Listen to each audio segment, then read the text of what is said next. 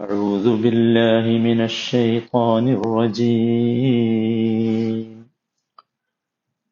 ولا تأكلوا أموالكم بينكم بالباطل وتدلوا بها إلى الحكام لتأكلوا لتأكلوا فريقا من أموال الناس بالإثم وأنتم تعلمون നൂറ്റി എൺപത്തി എട്ടാമത്തെ വചനം ഈ വചനം കഴിഞ്ഞ വചനവുമായി ചില ബന്ധങ്ങൾ അതിനുണ്ട് അത് നമുക്ക് മനസ്സിലാക്കാം വലാ തഅക്കുലു അംവാലക്കും ബൈനക്കും ബിൽ ബാത്തിൽ നിങ്ങളുടെ ധനം പരസ്പരം അന്യായമായി നിങ്ങൾ തിന്നരുത് وتدلوا بها إلى الحكام لتأكلوا فريقا من أموال الناس بالإثم وأنتم تعلمون ജനങ്ങളുടെ ധനത്തിൽ നിന്ന് അറിഞ്ഞുകൊണ്ട് വല്ലതും അധാർമികമായി നേടിയെടുക്കാൻ ഭരണാധികാരികളെ സമീപിക്കുകയും അരുത്. നമ്മൾ കഴിഞ്ഞ വചനങ്ങളിൽ നോമ്പിനെ കുറിച്ചാണല്ലോ പരാമർശിച്ചത്. കഴിഞ്ഞ കുറെ വചനങ്ങൾ നോമ്പിനെ കുറിച്ചായിരുന്നു നോമ്പ് അവസാനിക്കുന്നതോടുകൂടിയാണ് നാം ആ വചനങ്ങളും അവസാനിച്ചത്. സാധാരണയായി ഇസ്ലാമിക കാര്യങ്ങളിൽ നോമ്പിനെ കുറിച്ച് പറഞ്ഞു കഴിഞ്ഞാൽ പിന്നെ പറയേണ്ടത് ഹജ്ജിനെ കുറിച്ചാണ് എന്നാൽ ഹജ്ജിനെ കുറിച്ച് നേരത്തെ ഒരു പരാമർശം വന്നിട്ടുണ്ട്. ആ ഹജ്ജിനെ പരാമർശിക്കുന്നതിനിടയിൽ സാമ്പത്തികമായ കാര്യങ്ങളെക്കുറിച്ചും പറഞ്ഞിരുന്നു. അവിടെയാണല്ലോ വസീയത്ത് സാമ്പത്തിക നിയമമാണല്ലോ. എന്നാൽ ഇവിടെ നോമ്പും സാമ്പത്തിക നിയമവും തമ്മിൽ വല്ല ബന്ധമുണ്ടോ? നോമ്പ് കഴിഞ്ഞ ഉടനെ തന്നെ ഈ സാമ്പത്തിക ബന്ധങ്ങളെക്കുറിച്ച് പറയുന്നത് എന്തുകൊണ്ടാണ്? അത് നമ്മൾ മനസ്സിലാക്കേണ്ട വളരെ പ്രധാനപ്പെട്ട ഒരു കാര്യം. രണ്ട് സംഗതികൾ അതിലുണ്ട്. ഒന്നാമത്തേത് ഖുർആൻ നോമ്പിന്റെ നിയമങ്ങളിലേക്ക് പ്രവേശിച്ചത് അതിനു മുമ്പ് വസീയത്ത് എന്ന സാമ്പത്തിക നിയമം പറഞ്ഞുകൊണ്ടാണ്. അതുകൊണ്ട് തന്നെ നോമ്പും സമ്പത്തും തമ്മിൽ ബന്ധമുണ്ട് എന്ന് വേണം മനസ്സിലാക്കാൻ. ഇനി നോക്കൂ നോമ്പിന്റെ നിയമങ്ങൾ കഴിഞ്ഞ ഉടനെ വീണ്ടും സമ്പത്തിലേക്ക് തിരിഞ്ഞു. രണ്ടാമത്തെ കാര്യം എന്നാണ് യഥാർത്ഥത്തിൽ നോമ്പ്? നോമ്പ് എന്ന് പറഞ്ഞാൽ അതിന്റെ ഫിസിക്കലായ രൂപം. അത് അനുവദനീയമായ മാർഗത്തിലൂടെ നമ്മൾ ഉണ്ടാക്കിയ ചില വിഭവങ്ങൾ താൽക്കാലികമായി അനുഭവിക്കാൻ സാധിക്കുന്നില്ല. അതാണ് നോമ്പ് എന്ന് പറഞ്ഞാൽ. നമുക്ക് ഭക്ഷണം കഴിച്ചുകൂടാ കുറച്ച് സമയം. ഭക്ഷണം ഹലാലായി സമ്പാദിച്ചതാണെങ്കിൽ പോലും. വെള്ളം കുടിച്ചുകൂടാ ഹലാലാണെങ്കിൽ ഇവിടെ നോക്കൂ ഈ വചനത്തിൽ പരാമർശിച്ച വിഷയങ്ങളെക്കുറിച്ച് ചിന്തിച്ചാൽ നമുക്ക് മനസ്സിലാകും ഇതിലുള്ള പരാമർശം എന്നെന്നും നമ്മൾ ഉപേക്ഷിക്കേണ്ട കാര്യങ്ങളെക്കുറിച്ച്. അഥവാ നോമ്പിനെ പരാമർശിച്ച ഉടനെ ഇത് പറയുന്നത് നോമ്പിന്റെ ഒരു ലക്ഷ്യവും മാനവും ഇതിനുണ്ട് എന്നതുകൊണ്ടാണ്. അതെന്താണ്? അത് അനുവദനീയമായതിൽ നിന്ന് താൽക്കാലികമായി വിട്ടുനിൽക്കാൻ കൽപ്പിക്കുകയാണ് നോമ്പ് ചെയ്തത്. ഇവിടെയോ? ഒരിക്കലും അനുവദിക്കപ്പെടാത്തതിൽ നിന്ന് ശാശ്വതമായി വിട്ടുനിൽക്കാൻ ആണ് ഇവിടെ കൽപ്പിക്കുന്നത്. അപ്പോ അനുവദനീയമായതിൽ നിന്ന് താൽക്കാലികമായി വിട്ടുനിൽക്കുക എന്നത് അനുവദിക്കപ്പെടാത്തതിൽ നിന്ന് ശാശ്വതമായി വിട്ടുനിൽക്കാനുള്ള ഒരു പരിശീലനമാണ്.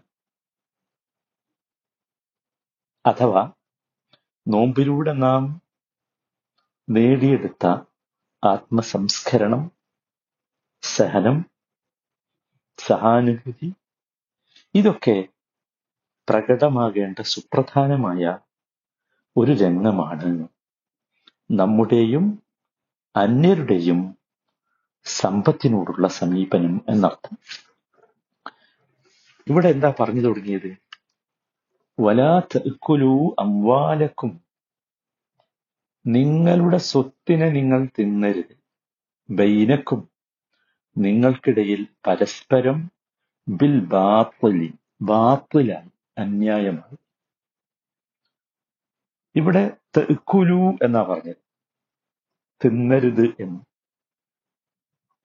തെക്കുലു സത്യത്തിൽ എന്താണ് തിന്നുക എന്ന് പറഞ്ഞാൽ അന്യായമായത് തിന്നാൻ മാത്രമാണോ പാടില്ലാത്തത്? ഉടുക്കാൻ പറ്റുമോ കിടക്കാൻ പറ്റുമോ വേറെ എന്തെങ്കിലും ആവശ്യത്തിന് ഉപയോഗിക്കാൻ പറ്റും സത്യത്തിൽ ഈ തെക്കുലു എന്നത് അക്കലുൽ അംവാൽ എന്നത് യഥാർത്ഥത്തിൽ അതുകൊണ്ട് ഉദ്ദേശിക്കുന്നത് നമ്മുടെ വായയിലൂടെ വയറിലേക്ക് എത്തുന്ന തീറ്റ മാത്രമല്ല മറിച്ച് എല്ലാവിധത്തിലുള്ള ഉപഭോഗവും ഉപയോഗപ്പെടുത്തലും ഉൾക്കൊള്ളും. മനസ്സിലായില്ലേ? അവിടെ പ്രത്യേകിച്ച് നമ്മൾ മനസ്സിലാക്കണം. പിന്നെ എന്തിനാ ഇവിടെ അഖിൽ എന്ന പദം പ്രയോഗിച്ചത്? അതുകൂടി നമ്മൾ ശ്രദ്ധിക്കണം. അവിടെ അക്കിൽ എന്നത് യഥാർത്ഥത്തിൽ വളരെ രസകരമായ ഒരു പ്രയോഗമാണ്. ഞാൻ പറഞ്ഞു ഇതുകൊണ്ട് ഉദ്ദേശിക്കുന്നത് കേവലം വായയിലൂടെ വയറ്റിലെത്തുന്ന അക്കൽ അഥവാ തീറ്റ മാത്രമല്ല മറിച്ച് ഉടുപ്പുകൾ പെടും ഫേർണിച്ചറുകൾ പെടും വീടുകൾ പെടും വാഹനങ്ങൾ പെടും ഒക്കെ. പിന്നെ എന്തുകൊണ്ട് അക്കൽ എന്ന് ഹാസായി പറഞ്ഞു പ്രത്യേകമായി പറഞ്ഞു? അതിന്റെ കാരണം സമ്പത്തിനെ മനുഷ്യർ ഉപയോഗിക്കുന്ന ഏറ്റവും ശക്തമായ ഏറ്റവും പ്രകടമായ രൂപം അത് ഭക്ഷണത്തിന് വേണ്ടിയാണ്. അല്ലേ? ഒരു ചാൺ വയറിന് വേണ്ടിയാണ് ഞാൻ അധ്വാനിക്കുന്നത് എന്നാണ് എല്ലാവരും പറയുന്നത്. ഭക്ഷണമാണ് പ്രധാനം. എന്നാൽ മനുഷ്യൻ വീടുണ്ടാക്കാൻ വേണ്ടി പണം ചെലവാക്കാറുണ്ട്. ആ വീട് യഥാർത്ഥത്തിൽ ഭക്ഷണത്തെ പോലെ മനുഷ്യനുമായി പറ്റിപ്പിടിച്ചു നിൽക്കുന്നതല്ല. മനുഷ്യൻ ഫർണിച്ചറിന് വേണ്ടി പണം ചെലവഴിക്കാറുണ്ട്. ഫർണിച്ചർ എന്നത് സത്യത്തിൽ നമുക്കറിയാം വീട്ടിൽ നമുക്ക് അത്യാവശ്യമുള്ളതാണ്. അല്ലേ? വീടിനേക്കാൾ നമുക്ക് ആവശ്യമാണ് കിടക്കാനുള്ള പായ. ഫർണിച്ചർ എന്ന് പറഞ്ഞാൽ എന്റെ ആ ചെറുതിലേക്ക് വരും നോക്കൂ. വിരിപ്പ്. അപ്പൊ അത് വീടിനേക്കാൾ നമ്മളുമായി ഒട്ടിച്ചേർന്നതാണ്. മനുഷ്യൻ വസ്ത്രങ്ങൾക്ക് വേണ്ടി പണം ചെലവഴിക്കാറുണ്ട്. അതിനും മനുഷ്യനുമായി ഭക്ഷണം പോലെ ബന്ധമല്ല എന്നാൽ പോലും കിടക്കാനുള്ള പായയേക്കാൾ വിരിപ്പിനേക്കാൾ ഇരിക്കാനുള്ള വെഞ്ചിനേക്കാൾ കസേരയേക്കാൾ ഒക്കെ നമ്മളെ അടുത്തു നിൽക്കുന്നതാണ്. എന്നാൽ ഭക്ഷണമോ?